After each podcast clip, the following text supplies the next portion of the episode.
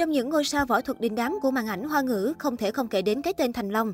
Bằng năng lực của mình, ông đã nối gót đàn anh Lý Tiểu Long thẳng tiến lên màn ảnh Hollywood với loạt phim như Náo loạn phố Bronx, Rumble in the Bronx 1995, series giờ cao điểm Rose Hour, Trưa Thượng Hải, Shanghai Noon 2000. Sau hơn 40 năm đóng phim, Thành Long chịu không ít những chấn thương nghiêm trọng, có những lúc tưởng chừng như chết đi. Điều này cũng tác động không nhỏ đến sức khỏe của ông khi về già. Mới đây, một số hình ảnh ghi lại cảnh Thành Long xuất hiện trên phim trường.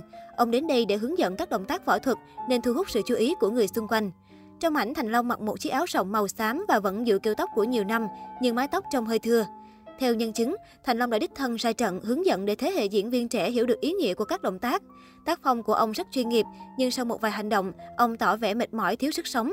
Có thể thấy ở tuổi 67, sức khỏe Thành Long đang ngày một đi xuống. Thành Long được biết đến là ngôi sao không bao giờ sử dụng diễn viên đóng thế trong suốt sự nghiệp đóng phim hành động của mình. Chính vì vậy, ngôi sao 67 tuổi không tránh khỏi những chấn thương nguy hiểm khi tự mình thực hiện những cảnh quay hành động táo bạo. Chấn thương nghiêm trọng nhất đe dọa đến tính mạng của ông phải nhắc đến thời gian quay Long huynh hổ đệ năm 1986. Lúc ấy, Thành Long té trong khi thực hiện cảnh quay nhảy từ vách đá xuống cái cây bên dưới. Vụ tai nạn khiến một mảnh xương đâm vào não ông, khiến nam nghệ sĩ mất nhiều máu. Theo truyền thông hoa ngữ, những chấn thương trên phim trường là chuyện cơm bữa với Thành Long. Trước đó còn lan truyền thông tin rằng Thành Long đã qua đời ở tuổi 66 vì bệnh nặng. Tuy nhiên tin tức này về sau được xác định là tin đồn vô căn cứ. Truyền thông khẳng định ông vẫn khỏe mạnh và hoạt động bình thường. Cách đây không lâu, tin đồn ngôi sao võ thuật Thành Long sạn vỡ hôn nhân lan truyền trên nhiều diễn đàn mạng xã hội khiến dư luận xôn xao. Một số nguồn tin cho biết, vợ chồng nam tài tử không gặp nhau hơn một năm qua. Nam diễn viên Túy Quyền ở Trung Quốc đại lục hoạt động nghệ thuật, còn bà xã sống tại Hồng Kông, Trung Quốc. Nguồn cơn của tin đồn xuất phát từ việc Thành Long bất ngờ từ chức ở cả hai công ty mà bà xã Lâm Phụng Kiều làm đại diện pháp nhân, gồm công ty tư vấn bất động sản Trung Thái Long và công ty truyền thông văn hóa nghệ phòng tử. Theo tìm hiểu, hai công ty trên được thành lập vào năm 2007. Cựu diễn viên Lâm Phụng Kiều nắm toàn bộ cổ phần, Thành Long giữ vai trò cố vấn và giám sát hoạt động kinh doanh. Sau khi Thành Long từ chức, giám đốc mới được bổ nhiệm là Ngạn Nhu Văn.